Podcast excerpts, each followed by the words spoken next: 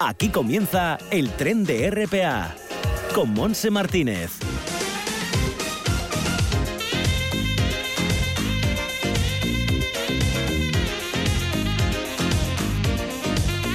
Hola, bienvenidos a este viaje radiofónico, bienvenidos al verano, ¿eh? que hoy ya estamos en verano, el lunes día 21 de junio, la temperatura ahora en Gijón es de 19 grados, está cayendo algo de agua, de poquita cosa, pero está empezando a llover otra vez, el tiempo está feo y por la tarde pues lloverá más, incluso hablan de tormentas, también el Consejo de Gijón y muchas partes del Principado de Asturias. La máxima será de 19, la que estamos teniendo en este momento, y en el resto de la costa asturiana pues por, parecido, porque de aquí hacia Llanes será 19 y de aquí hacia eh, Galicia será 18 grados. Entrando en el interior 20 de máxima en Cangas de Onís, también en el concejo de de Nalón, en el Concejo de Oviedo 19 grados, en el caudal depende si estás en Mieres 20, en Mieres 20, si estás en Lena 19 o si estás en el municipio de ayer 18 grados, donde el viento ahí será viento sur, sin embargo en Lena es viento del noreste, noroeste, perdón. Y vamos a Tineo tendrá 15 de máxima, igual que en el municipio de Somiedo y en Cangas de Narcea 17, con los vientos además que van a estar muy fuertes, así que precaución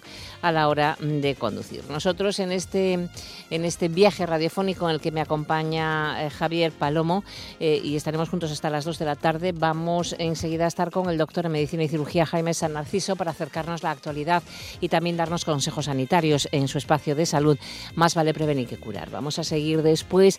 Eh, ofreciendo información para los jóvenes en No digas que no lo sabes. Entraremos, como todos los lunes, mm, en la cocina vegana de nuestra guisandera Joaquín Rodríguez. Y en la parte final, bueno, pues vamos a tener em, a la psicóloga Susana Aljalabí para anunciarnos la necesidad de una ley nacional de prevención al suicidio, que están comentando también los compañeros de informativos de RPA. Todo esto será en eh, este momento, a partir de este momento, y como decimos, hasta las dos.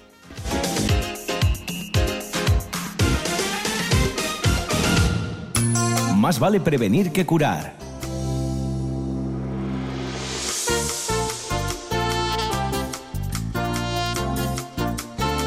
Saludamos a la una y 10 de la tarde a nuestro amigo el doctor en Medicina y Cirugía en Mieres, Jaime San Narciso. ¿Qué tal, Jaime? ¿Cómo estamos?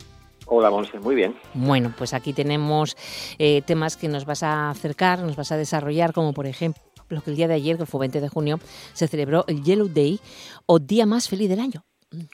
Sí, este día que se tiñe de amarillo para recordarnos todo aquello que nos hace felices. Estadísticamente, el día 20 de junio es el día más feliz del año. Eh, se sustenta científicamente, dicen, en el análisis de las emociones de miles de personas durante este día en específico. Es el día que se despide la primavera, dando la bienvenida al verano. Es el solsticio de verano y por ese aumento de las temperaturas y de las horas de luz, pues parece que nos sientan nos sienta mejor. Luego también están cerca las vacaciones, los días más largos, empiezan a planear pues bueno pues días de, hmm. descanso no y por todo este motivo por todos estos motivos pues ayer celebramos este día más feliz del año y, bueno en cuanto a los ranking de países en el mundo que, que dicen que son más felices las estadísticas pues los países eh, primero sería Finlandia Dinamarca Suiza Islandia, Holanda, ya ves todo países europeos. El primero no europeo es Nueva Zelanda, en el puesto décimo. Y especialmente por los países del norte de Europa, parece ser, según, según esta, esta clasificación. Bueno, pues seguimos avanzando porque hoy es 21 de junio, ya estamos en verano, pero es el Día Mundial de la Lucha contra la ELA, la esclerosis lateral amiotrófica, Jaime. Sí, es el día para concienciar sobre esta enfermedad, para unir fuerzas y exigir más investigación. Es la campaña que se llama eh, Luz por la ELA. Eh, lo que hace bueno es visibilizar la enfermedad eh, iluminando en verde. Es el color que, ilumina los monumentos más emblemáticos y nos animan a mandar fotos con pues con estos edificios. la ELA es una enfermedad degenerativa del sistema nervioso que afecta en España a más de 3.000 pacientes.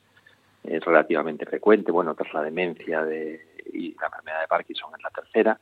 No tiene cura a día de hoy, eh, suele afectar a adultos entre 40 y, 70 años. Eh, lo que provoca es una parálisis muscular progresiva. Eh, son pacientes que ven afectada rápidamente su actividad muscular voluntaria esencial, que normalmente afecta a procesos básicos como es el habla, la respiración, la capacidad para comer o, caminar. progresivamente esta enfermedad los pacientes van evolucionando hasta la parálisis completa. Eh, las causas son desconocidas y solo entre un 5 o un 10% de los casos pueden tener una relación genética hereditaria. Eh, el resto pues no sabemos el motivo. ¿eh? Suele ser más frecuente en varones de más de 60 años y no hay bueno hay un tratamiento para la ELA pero con resultados muy discretos. Lo que se hace es controlar las diferentes complicaciones de la enfermedad. Y bueno necesitamos más investigación pues para que aparezcan tratamientos, que, es lo que esperamos tener en el futuro. Claro, claro. Bueno, entramos en lo que desde hace año y pico hacemos, Jaime, la actualidad sobre el COVID-19. Eh, sí, porque la pandemia pues sigue, ¿no? A, pesar de que llega el verano, la pandemia está ahí. Es la última semana con la mascarilla en exteriores, eh, pendientes de la vacunación, que en, Asturias eh, va bastante bien, un 37% casi de, de, con las dos dosis, un 60% con una dosis. Eh, en España es un 30% con vacunación completa y un 50% con una dosis, es decir, estamos por encima de la media. Hablan también de vacunar a los adolescentes eh, a finales de agosto, un par de semanas antes de empezar la clase, con la vacuna de, Pfizer. Y el ritmo es bueno, por ejemplo, se vacunaron 31.000 personas la última semana, es decir, como un 3% semanal, es lo que podemos esperar que vaya eh, aumentando. Eh, hay varios países que ya están vacunando adolescentes también en, el mundo. Eh, en general en España, pues eso, están empezando con los menores de 40 años en algunas comunidades. Eh, pero hay grupos, como por ejemplo el de 60-69, que todavía tienen muy pocos la, la pauta completa. Entonces, bueno, pues hay que ir terminando también con estos grupos, porque además nos inquieta la presencia de momento escasa de la variante Delta, aquella que procedía de la India, eh, pero que dicen que de momento es poco, pero que va a ser probablemente dominante en un plazo de un mes. Y es una variante, parece ser no más grave, pero sí más contagiosa.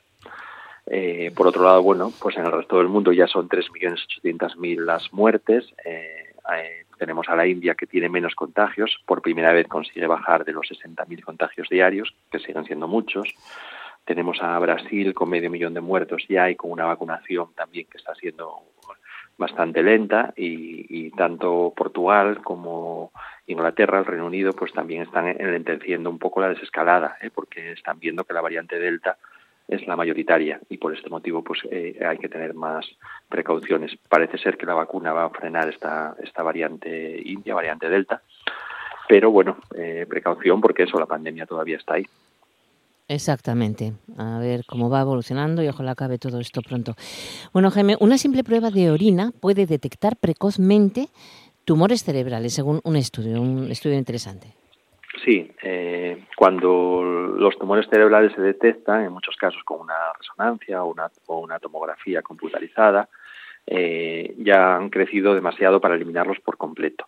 Eh, por eso se investiga encontrar métodos precisos, fáciles y económicos para su detección Un estudio realizado por investigadores de la Universidad de Nagoya eh, revela que los microARN ARN en la orina podrían ser un, biomarcador prometedor para diagnosticar tumores cerebrales.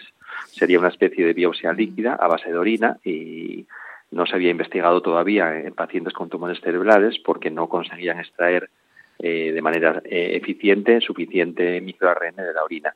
Eh, por lo tanto, estos investigadores, decidieron desarrollar un dispositivo capaz de hacerlo. Y entonces este nuevo dispositivo, que es adecuado ya también para uso médico real, eh, lo que utilizó fue estos microRN para conseguir un diagnóstico, muestras de orina de pacientes con tumores cerebrales. Y por lo visto, el modelo puede distinguir a los pacientes con cáncer eh, con una sensibilidad del 100% y con una especificidad del 97%. Es decir, que concluyeron que los microARN en la orina son un biomarcador muy prometedor para los tumores cerebrales. Por eso en el futuro, pues los médicos seguramente podrán establecer el estado de los pacientes con cáncer con solo una pequeña cantidad de la orina ¿eh? y poder así diagnosticar esos tumores cerebrales a veces tan agresivos como son los glioblastomas y también puede ser útil a lo mejor para otros tipos de cáncer. O sea, una buena noticia, pero de futuro. Claro. Bueno, pues seguimos con otra noticia. Una de cada 100 muertes es por suicidio. Sí, una de cada 100 muertes del año 2019, la estadística, eh, fueron unas 700.000 en todo el mundo, fueron por suicidio. Es una de las principales causas de fallecimiento en el mundo, según una publicación eh, de la OMS. Y claro, cada suicidio pues es una, una tragedia, por eso es muy importante, es muy importante prestar atención al suicidio ahora. la tasa de suicidios en hombres es más del doble que en la de, la de mujeres. También es el cuarto motivo de muerte entre jóvenes. También por detrás de los traumatismos por accidente de tráfico, de la tuberculosis y de la violencia. Los mayores índices se registraron en África eh, y en Europa. Eh, son las cifras mayores del mundo. Y dice la OMS que solamente 38 naciones tienen una estrategia nacional para prevenirlo. Eh, y eso, la OMS considera que es muy importante limitar el acceso a los medios de suicidio, como los plaguicidas, que son muy peligrosos, y las armas de fuego, que hay que formar también a los medios de comunicación para que difundan de forma responsable noticias sobre suicidios, que hay que fomentar entre adolescentes las competencias emocionales para la vida y también detectar tempranamente, gestionar y hacer seguimiento de las personas que tengan pensamientos y comportamientos suicidas. Estos son los consejos que dan eh, de cara a eso, a intentar reducir en un tercio, dicen, la tasa mundial de suicidios para el año 2030. En fin, es un tema que hay que trabajar más y que en otras ocasiones lo hemos mencionado porque es algo frecuente y que no se aborda en el sentido de la prevención muchas veces. Pues sí, la verdad es que preocupa bastante. Bueno, seguimos ahora con otro estudio, Jaime, también interesante, un estudio que habla del ayuno intermitente, que está muy de moda, además, por cierto, y que no es la solución mágica para perder peso, no es nada conveniente. Sí, es un estudio de la Universidad de Bath del Reino Unido y que dicen que no hay nada especial en este ayuno, que como tú dices, eh, están eh, de moda. Se ha hecho popular eh, eso de ayunar unos días a la semana y a veces pues respaldado por algunos famosos ¿no? que, dicen que hacen estas dietas. la evidencia hasta el momento sobre la efectividad de este ayuno intermitente es bastante limitada. En este estudio actual, que lo que vieron es que, que perdieron menos peso cuando ayunaron en comparación con los que tenían una dieta tradicional incluso comiendo más, incluso vamos, incluso comiendo lo mismo, eh, decían que, que, adelgazaron menos los de la, lo del ayuno intermitente. Por eso dicen que no es una, no es una fórmula mágica y que en este experimento lo que encuentran es que no hay nada especial en el ayuno en comparación con las dietas estándar más tradicionales. Eh, hay que pensar, además dice que en una dieta de ayuno intermitente hay que pensar que estos periodos de ayuno prolongados en realidad van a dificultar el poder mantener nuestra masa muscular y los niveles de actividad física. Y estos son factores muy importantes para la salud a largo plazo. Es decir, que no solamente puede que no adelgacemos, sino que encima podemos eh, estropear nuestra masa muscular y nuestra, nuestra actividad física. Es decir, que mucho cuidado con estas dietas milagrosas y que, bueno, posiblemente eso, la dieta habitual, aunque sea aburrida, pues es la que, la que funciona, ¿no? Efectivamente, el cuerpo es muy sabio. hay que tener mucho cuidado. El cuerpo es sabio y hay que darle de, comer cuando hay que darle de comer. Bueno, vamos a pasamos a nuestro tema dental. ¿O tienes alguna noticia más que quieras añadir? Ninguna noticia más. Bueno, pues vamos allá. Más vale prevenir que curar. Y vamos a hablar del tema dental, enfocado en niños, en niños que tengan entre 7 y 12 años, Jaime, porque vamos a empezar eh, recordando cuándo comienza la erupción de los dientes definitivos. Sí, la semana pasada hablábamos del grupo ya de los jóvenes y ahora vamos a hablar pues los que están un poco por debajo, ¿no? Esos niños de 7 a 12, 14 años que, que son un grupo un poco aparte. Normalmente la erupción de los dientes definitivos empieza hacia los 5 o 6 años de edad eh, suelen empezar los incisivos centrales inferiores, que suelen ser los primeros en caer. Entre los 6 y los 8 años van a cambiar estos cuatro incisivos superiores e inferiores, o sea, ocho dientes en total, los del frente, y además van a erupcionar los primeros molares permanentes, eh, lo que llamamos molares de los 6 años, que son muy importantes para la boca, sin que caigan en un molar de leche eh, por detrás de estos. Es decir, estos aparecen por detrás de los, de los dientes de leche. ¿Y, ¿Y cuándo termina?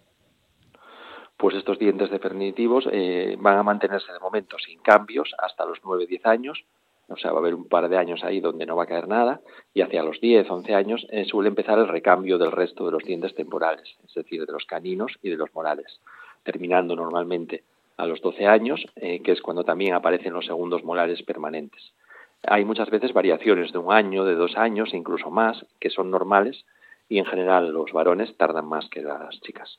Exacto. Bueno, pues vamos a recordar también cómo realizar la higiene de los dientes. Sí, al ser un poco más pequeños eh, se utilizan también cepillos junior, eh, que son especiales para niños, con el cabezal más pequeño, y recomendamos usar eh, pasta infantil florada de 1.500 partes por millón. normalmente se venden en farmacias y, y cantidad pues como un guisante, empezando también a partir de esta edad con, con, los enjuagues con el colutorio florado, que puede ser diario o semanal, usarlo de forma habitual a partir de los siete años. Hay que limpiar después de cada comida durante dos minutos, eh, sin que pase tiempo. Muy importante el cepillado de la noche y es importante que en estas edades los padres lo supervisen y corrijan el cepillado para que este mm. sea correcto. Vale, vale. Eh, otro tema importante, ¿cómo prevenir la, las caries eh, que parece que son frecuentes también a esa edad? Sí, la enfermedad eh, más frecuente en los niños son las caries. La caries es el gran enemigo de, los dientes de los niños. Para prevenir, la clave es una buena higiene, muy importante evitar azúcares en todas sus formas y ácidos y un correcto aporte de flúor en esa pasta, ese colutorio que comentábamos, que va a ir un poco en función de la edad. Aparte de eso, es conveniente que hagan revisiones eh, mejor cada seis meses, sino al menos una vez al año durante toda la infancia y bueno, pues es lo, más importante. Em, ¿Qué costumbres son perjudiciales para los dientes y para la salud? ¿Qué es lo que no se debe hacer? Eh, sí, bueno, hay, hay algunos hábitos, como por ejemplo morder las uñas, que dañan los dientes, estropean y, se rompen los bordes. Eh, pues por ejemplo la respiración, ¿eh? es importante que, la respiración sea, ser posible, nasal, que no se respire por la boca, salvo, bueno, a veces, claro, no, no se puede porque hay algún, algún obstáculo también eh, serían hábitos bueno que hay que tener cuidado. Luego respecto a la caries pues todo lo que sean eh, golosinas dulces siempre tiene que ser algo muy esporádico una vez a la semana pero nunca de forma habitual ¿eh? cualquier azúcar añadido eh, que tienen los refrescos eh, cualquier refresco los zumos comerciales el chocolate los pasteles las galletas el, la miel el ketchup todo eso tienen azúcares que lesionan los dientes y además provocan otros problemas graves de salud como es la obesidad y como la diabetes también bueno, aparte de morder las uñas, también ah. pues hay que intentar evitar llevar la ropa, los dedos, objetos a la boca y, a la nariz, pues por motivos de higiene, como bien sabemos ahora por el COVID, porque se transmiten enfermedades infecciosas. Hay que lavar mucho las manos, que es la mejor manera de prevenirlas. Seguimos recordando que el lavado de manos es fundamental, ¿eh? que, bueno, como no, no, recordaban tanto últimamente. Oye, ¿existen problemas de encías? Sí, eh, el problema más frecuente es la gingivitis, o sea, la inflamación de encías. Y normalmente está relacionado con una higiene deficiente. Es decir, pues eh, normalmente son niños que no se cepillan bien que, o que no se cepillan eh, simplemente y entonces las encías se inflaman y normalmente esas gingivitis se curan limpiando mejor. A veces ayudamos con algún líquido, con alguna pasta, pero generalmente con una buena higiene normalmente solucionamos el problema de la gingivitis. Es raro que exista enfermedad periodontal en niños, puede aparecer, pero es muy poco frecuente, pero cuando aparece la verdad es que es muy grave, ¿eh? porque empieza muy pronto y bueno, pues es un problema de futuro bastante importante. Ya, ya, ya. Oye, ¿y, y también es habitual que haya ortodoncia a esa edad, entre 7 y 12 años? Eh, sí, eh, eh, normalmente en la ortodoncia, cuando el problema es esquelético, digamos, cuando es un problema de los huesos, suele empezar a tratarse pronto, a veces incluso con 6, 7 años, pues ya se empieza a poner eh, aparatos de ortodoncia. Eh, esta edad de los 6-7 años es el momento de hacer un buen diagnóstico para ver si el niño va a necesitar algún tipo de ortodoncia. Si el problema es esquelético, pues como decimos, empieza muy pronto. Cuando el problema es de tamaño de dientes, dientes grandes que no caben en la boca, que es algo muy frecuente, pues a veces también se hace una primera etapa de tratamiento sobre los 8 o 9 años. Muchas veces también para ensanchar el paladar con aparatos eh, que llevan, bueno, que, se les dan vueltas y que van, van a formar mejor el, el paladar y cuando el problema es ligero, a veces lo que hace es esperarse, ¿eh? ¿no? a veces esperamos hasta los 12 o así para tratarlo, pero en muchos casos empieza a esta edad, ¿eh? aproximadamente sobre los 8 o 9 años, pues con mucha frecuencia se empieza a hacer ortodoncia. Vale, bueno, pues algún, alguna instrucción más a seguir para los papás con niños entre 7 y 12. Pues nada, lo más importante pues que, que, que limpien, ¿eh? que tengan cuidado con la caries y también por las revisiones, ¿eh? como siempre decimos, aunque no haya ningún síntoma, por lo menos una vez al año, pues al dentista, que hay que ver ¿eh? que todo esté sano y que, y que no haya ningún problema. Claro, porque cogiendo estas cosas a tiempo se evita uno muchos problemas y mucho gasto, que es importante. Claro, sí, sí, es mucho mejor en todos los sentidos, en, salud y, en economía también. Y en economía también, por supuesto, porque desde luego un problema dental no se cura solo, ¿no? No, y vemos muchos niños todavía con muchísimas caries, sobre todo. La verdad es que a veces es triste porque tiene muy difícil solución y niños muy pequeños de 4, 5, 6 años generalmente por azúcar y, con, con los molares temporales sobre todo pues ya destrozados que no se pueden ni reparar y bueno que es una boca que ya se pone en un camino pues de muy mal futuro ¿no? pues sí. el problema se lleva para toda la vida. Entonces, bueno, eh, prevención, higiene y, revisiones. Pues eso, ahí queda dicho, que es nuestro lema siempre y el que siempre insistimos todos los lunes contigo. Muchas gracias, Jaime. Un abrazo fuerte y mm, que tengas buena semana. Hasta lunes. Un besín. Gracias. Feliz semana, Monse. Un beso.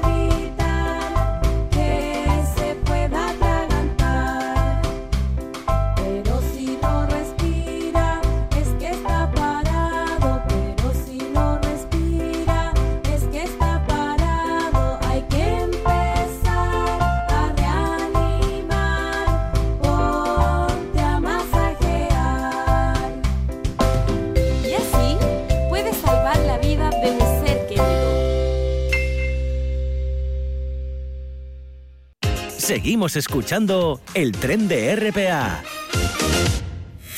No digas que no lo sabes. Toda la información juvenil en RPA. Ponte al loro y no digas que no lo sabes.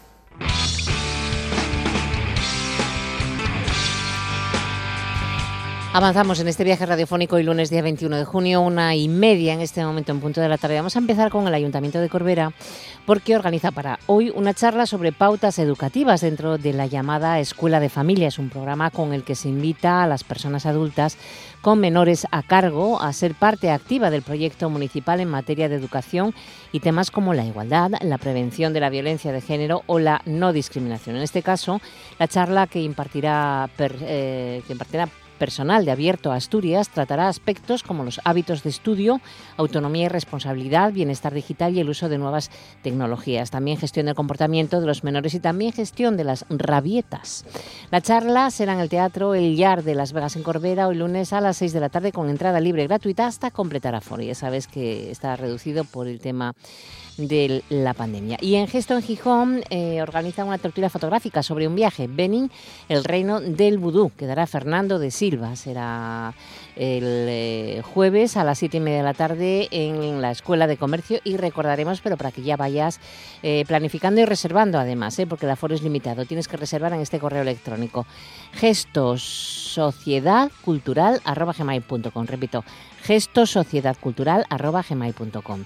Y mañana martes, dentro del ciclo Museos de Gijón, Escaparate de la Cultura, se va a impartir la conferencia el Museo Casa Natal de Jovellanos, 50 años de historia que dará su directora Lucía Peláez Tremols a las 7 en el Salón de Actos de la Escuela de Comercio. Y como el aforo es limitado, hay que reservar en el 985 34 42 74. Seguimos mm, ahora con con más cosas que nos llegan desde Cangas del Narceo, la inauguración de una exposición que está muy bien, ¿eh? se inaugura hoy y estará hasta el 2 de julio la exposición de María del Rosio Abuelinas Pop, una muestra con 45 retratos en la que esta artista obetense busca representar un retrato de la vida a través de estos rostros. Todas las exposiciones bueno, se pueden visitar en el horario de la Casa de la Cultura, que está allí, en la Casa de la Cultura de Cangas del Nacea. Y nos vamos a Llanes. Tenemos varias cosas. Por ejemplo, que la, la solidaridad intergeneracional en colaboración con el Ayuntamiento organiza eh, dos cursos para, de formación para conseguir la capacitación como asistente personal en la Villa de Llanes y en Posada de Llanes. Son cursos que duran unas 60 horas de carácter semipresencial y las sesiones serán presencialmente lunes y jueves desde el día de San Juan, desde el jueves 24 hasta el día 2 de agosto, en horario mm, de mañana en Llanes de 9 a 11 y en Posada de 11 y media a 1 y media. Bueno, pues eh, tienes que mm, pedir más información, es interesante si estás dentro de este perfil. Los datos de contacto están en la página web www.solidaridadintergeneracional.es.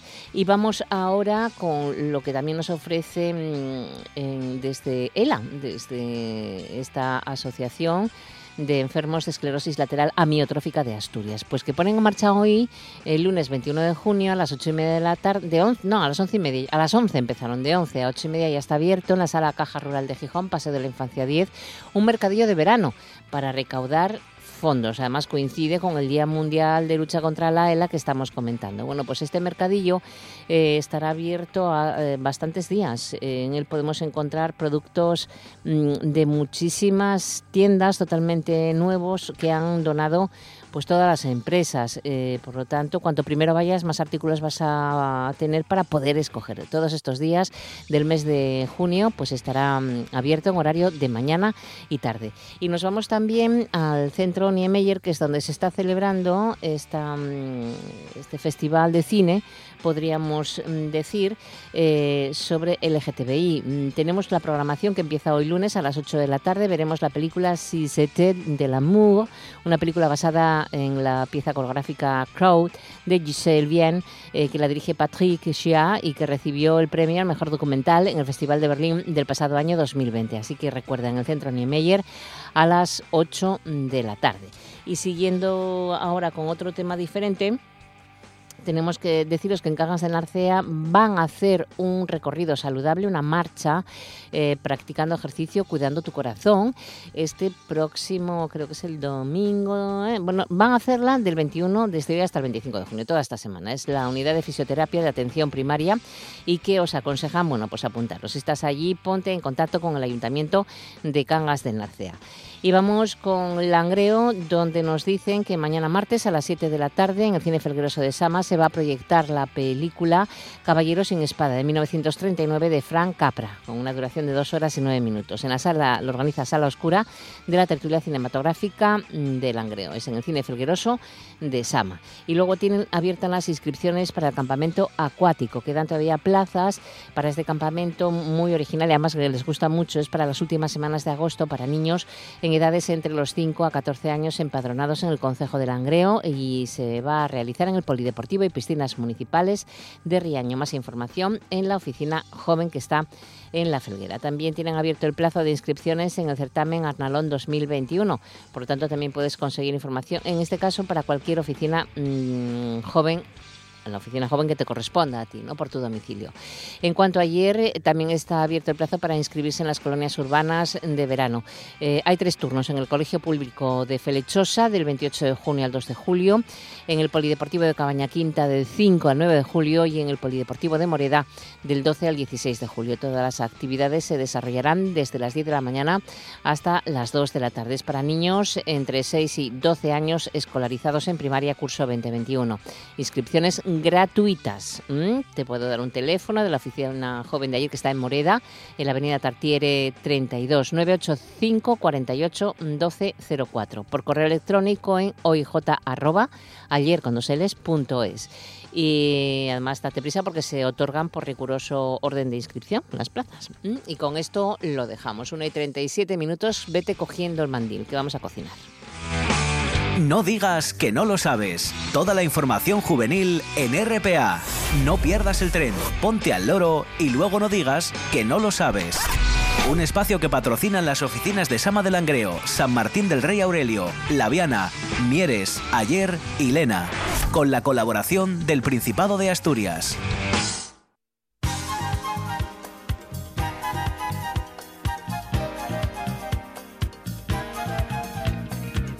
Y estamos ya con nuestros mandiles, papel y bolígrafo porque tenemos que anotar una nueva receta. Ya nos toca nuestra lección de cocina vegana con nuestra guisandera Joaquín Rodríguez. ¿Qué tal, Joaquín?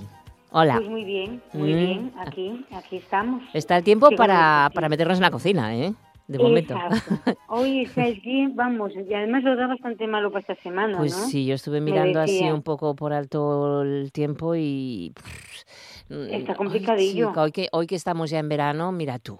¿Eh? Mira Ya, tú, digo yo, temperaturas con- mínimas, algún día de 12 grados, 13. Uy, ¿Esto qué es? Sí, es que además, mire, mm, vamos a caminar todos los días, encontramos así gente mayor del Sí. pueblo, y me decía él, mira, uno, dos y tres de cada mes que llueve, el mes entero Sí. va a estar lloviendo. Ya. Y digo, no me digas eso, dice él, sí, sí, sí, este mes va a pasarlo lloviendo. Ya el próximo ya veremos el día uno, dos Ay, y tres qué hace. ay. Digo, yo no me mates que me muero, digo, y se tiene que venir un verano, jolines. Bueno, lo- los primeros días de julio son bastante lluviosos, ¿eh? La primera quincena. Mm. Sí, sí son Suele malos, ser, ¿eh? Cuando, cuando empieza a mejorar ser. ya a partir de Es eso, la segunda de, quincena, de, sí, de- de julio. sí. Ujú, pero Nosotros bueno, nos anda. acordamos, pero bueno. Y lo que hay, ¿eh? Como decimos vamos, aquí, vamos a dedicarlo y a disfrutarlo de otra manera. Vamos a descansar. vamos a? Exacto. Por ejemplo, mira, a mí me encantaba meterme en la cocina y ponerme a practicar estas cosas. O sea que voy a tomar buena nota. Pues nada, A ver, mira, hoy yo lo que, lo que había pensado era hacer una tarta helada vegana. Tarta helada vegana. Claro, para el verano, caliente. para el verano. Perfecto. Vamos ir, vamos a ir ahora pues practicando, que nos va a salir Sí. perfecta. Muy bien. ¿eh? Y, y luego ya tenemos una tarta helada ahí en el congelador que vamos de, de, locura. Exacto, Y vamos un poco complicadita porque tiene Mm. mucha elaboración. Bueno, pero, ya, mm, ya tenemos pero- muchos, muchas clases de cocina vegana. Hay que meterse un poco más, ¿eh? Sí, sí, sí, no, no, yo creo que eh, vais a ver mucho, pe- pero, luego al final no, no es para tanto. Sí. ¿eh? Mira, vamos a necesitar unas natillas, una crema pastelera que ya sabemos cómo se hace vegana, Vale, que ya tenemos en la bien. receta. Vamos a necesitar dos bizcochos, uno de aguacate, Mm, qué rico saben. que podemos meterle frutas escarchadas, ¿eh? le vamos a meter sí. unas frutas escarchadas por el medio, y vamos a tener el brownie, que también tenemos la receta del brownie. Un chocolate. Exacto, chocolate. con avellanas. Con avellanas, ¿Vale? sí. Entonces, tenemos esa- esas tres cosas. Bizcocho de aguacate con, con frutas escarchadas, el bizcocho de, el brownie de chocolate con avellana y las natillas. Y vamos a necesitar, de natillas, eh, vamos a necesitar como medio litro, ¿vale? Medio litro de esas natillas o crema pastelera, medio litro de nata vegetal y como mm, a ver eh, hacemos un bizcocho pero pequeño no bueno lo demás podemos dejarlo para desayunar que nos viene muy bien también ¿eh? Vale, eso no claro, engorda claro. ya sabéis que nos viene de lujo y vamos a empezar a hacer el bizcocho ¿no? Tenemos ahí los bizcochos, vamos a hacer el- la tarta. Cogemos un molde de estos de silicona de, de plum cake, Mm, ¿vale? Sí. Lo que tenemos que hacer es, hacemos una moca, que también tenemos la receta de la moca, pero para que no, no, no, no se dé cuenta es el caramelo y nata vegetal, Mm, ¿vale? hacemos bien, un muy bien. caramelo, la nata vegetal, y con eso vamos a, a, a cubrir el, el molde, las- la- todo el molde, como si fuéramos a hacer un flan. Sí. Echamos la moca y, y- todo, el, todo el molde lo, lo rellenamos. Incorporamos a las natillas o a la crema pastelera la nata semimontada, pero Ajá. la añadimos con movimientos envolventes. Sí, para ¿Vale? oxigenarla, ¿no? Es eso. Exacto. Ya, ya. Para, vamos oxigenándola. En- encima del- de la moca, yo lo que hago es cacao en rallado. Si tenemos tableta, tableta, y si tenemos polvos, con un colador Sí. vamos espolvoreando bien el molde. Sí, que se, que se encuentra fácilmente ahora el cacao en bote, ¿eh? en, en polvo, Exacto, sí, es- muy rico. Mm, Riquísimo. Yo la verdad es lo que tengo en casa, el Claro, cacao. claro. Más cómodo además. Lo haces así con el colador y ya está. Exacto. Y luego vamos echando una capita de esa, de esa, de esa crema que hicimos con la nata y las natillas o la crema pastelera. Ponemos trocitos de, del bizcocho de aguacate con las frutas. Otra capa de la crema de, de nata y, y la natilla o la crema pastelera. Trocitos del brownie con avellanas. Sí. y otra capa. Y otra capa. Ahí vale. espolvoreamos el cacao. Ajá. Podemos rallar, incluso, podemos rallar naranja y limón. Que también le da un toque cítrico muy rico, ¿no? Exacto. Y acabamos con, con y trozos de galleta vegana que tengamos, lo que nos apetezca. O si tenemos eh, trocitos de, de, de garrapiñada, o de nuez, o de avellana, o de almendra. Trocitos, ¿eh? pequeños, no grandes. También los espolvoreamos. Y acabamos con la crema. Con la crema. ¿Vale? Vale. Exacto, acabamos con la crema. Lo cubrimos bien de, de film y luego papel de aluminio. Ah, Y lo metemos al congelador ocho horas. ocho horas, o sea, lo, horas, lo tapamos con film, pero también después con papel de Al aluminio. exacto. Vale, muy bien, muy porque bien. eso invita- eh, evita que se quede con cristalitos por el medio. Normalmente, esa tarta helada nos dura una semana en el congelador. A partir de la semana ya empieza a coger algunos trocitos de hielo, por muy bien que lo tapemos, ¿vale? Sí, sí. Porque además, tú date cuenta que vamos a estar entrando, metiendo y sacando. Siempre que queramos comerlo, hay que sacarlo 10 minutos antes del congelador. Ajá. Porque para que no quede tan tan tan tan, Tan bloque exacto. duro frío, ¿no? Claro. Exacto. Claro, claro. Lo desmoldamos, que va a desmoldar súper bien. Sí. y hacemos el corte. Que queremos, eh, pues fíjate tú, la, la última vez que la hice, yo la flambeé con, con, con vodka. Ah, Echas Muy bien. unos tro- en el trozo que vayas a comer, echas vodka, le prendes fuego para quemar el alcohol. tiene que estar eh, caliente el vodka para que prenda fuego, ¿no? sí. O sea, que sí. calentarlo un El- poco el cacet, un cacín, Exacto. eso, y luego echarlo y prender. Vale, vale. Eso. Cualquier licor, ¿eh? El Ujú. coñac, el ron, la Cualquier, ginebra. cualquiera, sí, sí. Porque en, fri- en frío no, no prende. Porque, te digo porque si alguien lo hace en frío no va a encender. No, no. Tiene no, que no, estar no. caliente el alcohol. Hay que calentarlo un poco. Yo me acuerdo que eh, el, el último cachopo que presenté en el concurso, que era flambeado, Ya, eh, siempre eh, la gente veía cómo calentábamos el, el, el licor. el licor, Sí. lo echas por encima, le prendes fuego, además no tienes problema de que te quemes, ¿eh? No, no hay problema porque fíjate tú, hasta, hasta un camarero que teníamos que era el pobre, un poco desastroso, decía, no, que me voy a quemar, que no te quemas, no te preocupes que esto Bueno, no pero te hay que tener tú". cuidado de todas formas, ¿eh? Hay que no- tener cuidado, Hay que sí, hacerlo pero- con pero precaución con siempre. cuidado. Exacto. Tú echas el licor y con un mechero de estos largo, ¿no? El mechero Eh, ¿Ves? El largo, exacto. el largo, siempre largo porque además es mejor. Es- tienes más distancia, claro, claro. Exacto. Y, y lo quemamos y presentamos la tarta ahí flameada y está buenísima. Sí, y además, bueno, siempre Podemos- llama más la es- atención, ¿no? Sí, incluso podemos acompañarla eh, de nata, un poco de nata por los bordes vegetal. Podemos eh, acompañarla de, de frutos secos espolvoreados, de un- frutas confitadas por, por o un o un culí que tengamos, pues de, de, de fresa, de mango, de aguacate. Eh, podemos presentarlo también así con esos hilinos, como queramos. La tarta está muy buena. Ya ya digo que más de una semana en el congelador no aguanta, ¿vale? Claro, es que todo Podemos cualquier hacerla producto individual también. que cual- cualquier producto vegano más de tres días o así no aguanta, ¿no? En la nevera, que son cosas de consumo un tanto, Mm, No, no. salvo que Y se pueda congelar.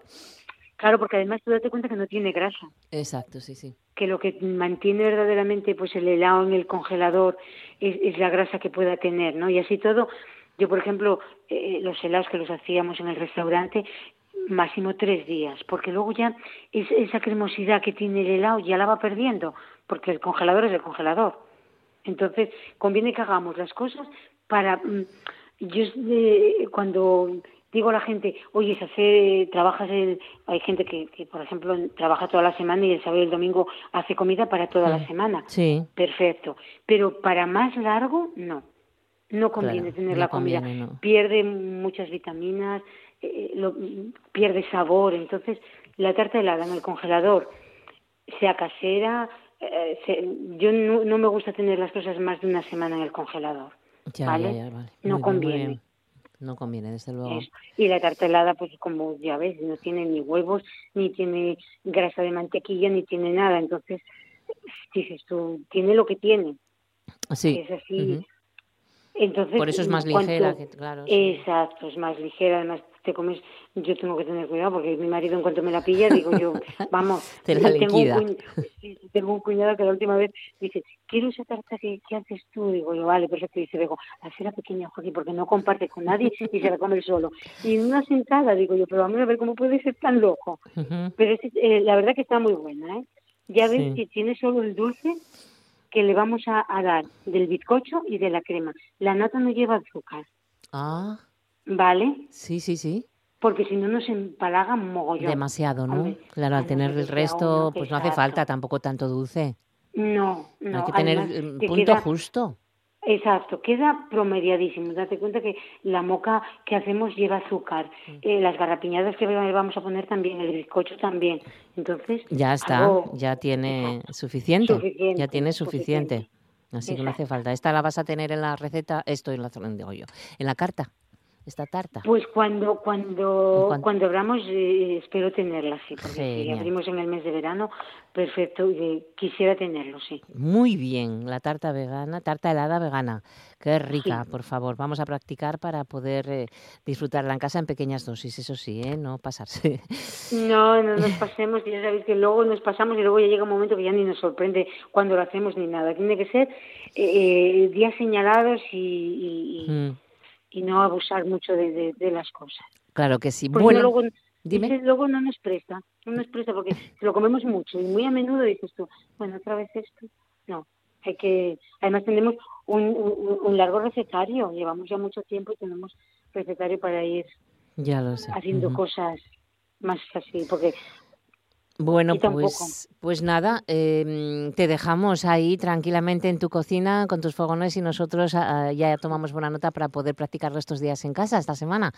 Así pues que cuídate mucho, disfruta y hasta el lunes que viene. Joaquín, un beso enorme. Muy bien, un besazo grande. Hasta luego. Seguimos escuchando el tren de RPA.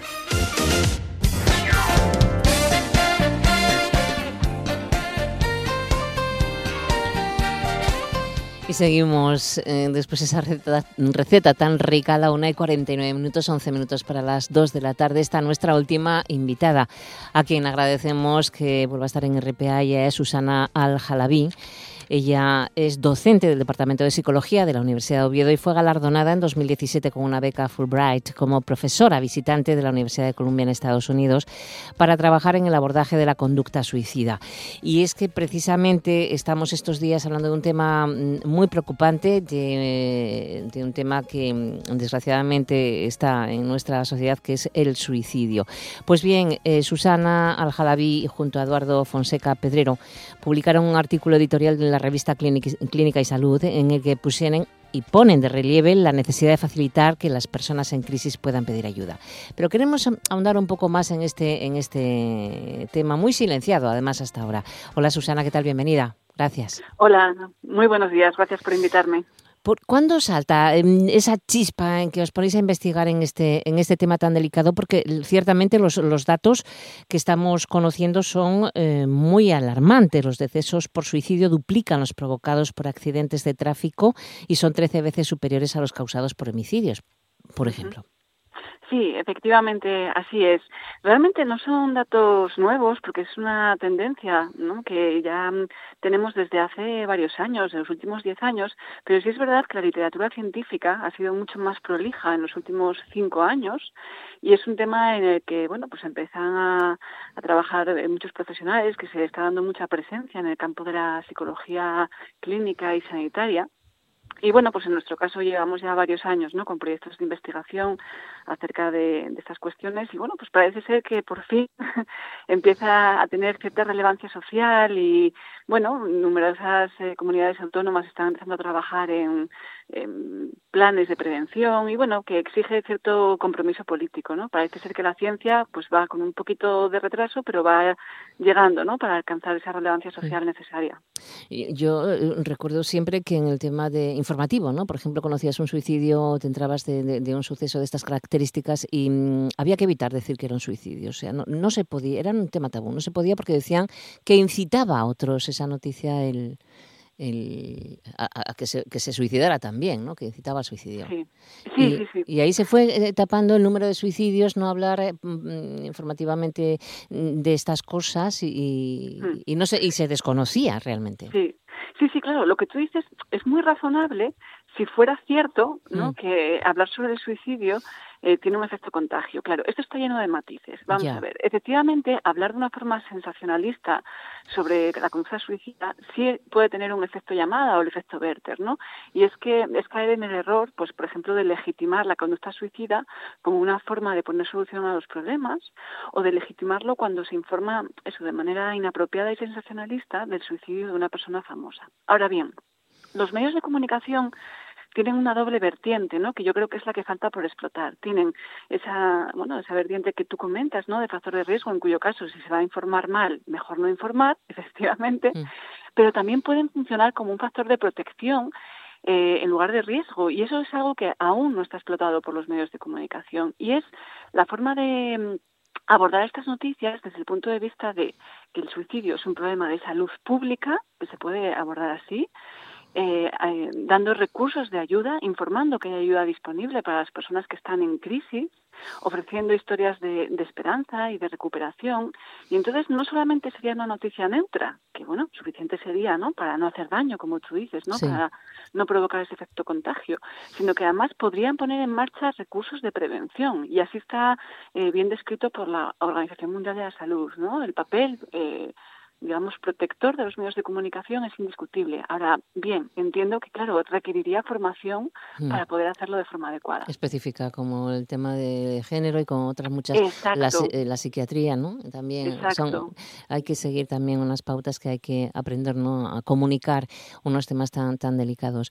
Eh, ¿Es más cuestión de, de, psicólogos que de psiquiatras, Susana?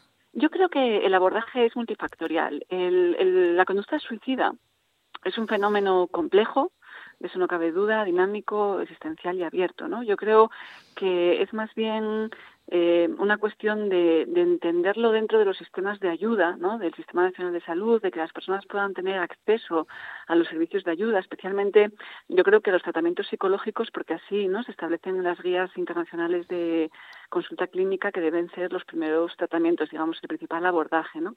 Por supuesto, eh, en este caso, psicólogos y psiquiatras deberían colaborar ¿no? en, en prestar esa asistencia, pero yo sí creo que es necesaria la presencia de más psicólogos en el Sistema Nacional de la Salud, no solamente para poder abordar ¿no? este problema, sino también, por ejemplo, otros relacionados, pues, por ejemplo, con, con los supervivientes, ¿no? Los familiares que quedan, que necesitan ayuda, que en ocasiones están, digamos, muy desamparados, ¿no? Y que eh, psicólogos específicamente formados podrían ayudar a dar apoyo y asistencia a todas estas personas. Susana, ¿y qué puede ofrecer una ley nacional de prevención del suicidio? ¿En qué puede pues, ayudar? Sí, yo creo que sería muy necesaria para, eh, en lugar de llevar a cabo iniciativas fragmentadas, ¿no? por decirlo así, entre diferentes comunidades, para que fuera una respuesta eh, integral y multifactorial. Es decir, la prevención del suicidio no pasa solamente por cuestiones que se lleven a cabo en un centro de salud o en la derivación de urgencias, ¿no? por ejemplo, que es súper importante, es súper importante eso. Pero tiene que ser una cuestión de cambio cultural. Por ejemplo, trabajando desde los medios de comunicación, por ejemplo, ¿no? Ahí tendríamos una respuesta integral y multifactorial, tendría que también tener ese compromiso político, tendría que haber programas de prevención eh, en los centros escolares, eh, donde los chicos pudieran aprender competencias y habilidades sociales y emocionales. Eh, tendría que haber un, un, cambio también, una mejora en los sistemas de vigilancia y control de datos. Es decir, necesitaríamos eh, una columna vertebral ¿no? en los diferentes agentes sociales y por supuesto en el ámbito sanitario, como no, donde ya se va trabajando, pero no es suficiente solo el ámbito sanitario. Es una corresponsabilidad de todos. Y el mensaje con el que podemos cerrar este encuentro, Susana, es eh, que mm, si hay alguna persona que nos escucha o que esté pasando por esos momentos tan difíciles, no tan terribles, que hay salida, que, que, confíen en su profesional y que, y, que pueden salir de ello, pueden ver la vida de una manera más satisfactoria si alguna persona nos escucha en este momento que está sufriendo y que piensa que el suicidio puede ser una alternativa al sufrimiento, eh, podemos decirle que hay ayuda disponible, que acuda a su eh, médico de atención primaria, que pida una cita en los servicios de salud mental y que el dolor, aunque es profundo e intenso, hmm. nunca es interminable. Genial. Susana Aljalabi, enhorabuena por este trabajo y ojalá que con todo este em, estos días que estamos los medios de comunicación hablando de ello mm, se consiga esa solución o, esa ayuda ¿no? que estáis reclamando con esa ley. Muchísimas gracias, de verdad. Muchas gracias a vosotros. Un abrazo. Hasta luego.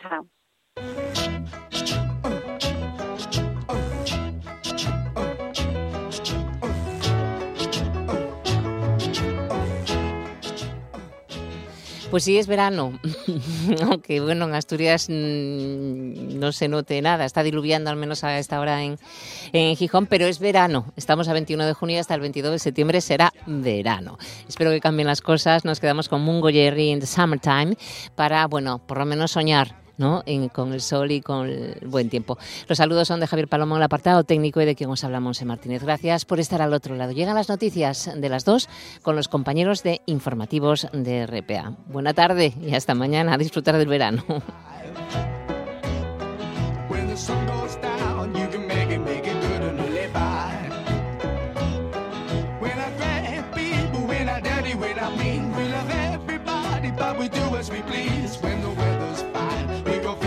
Go sailing in the sea.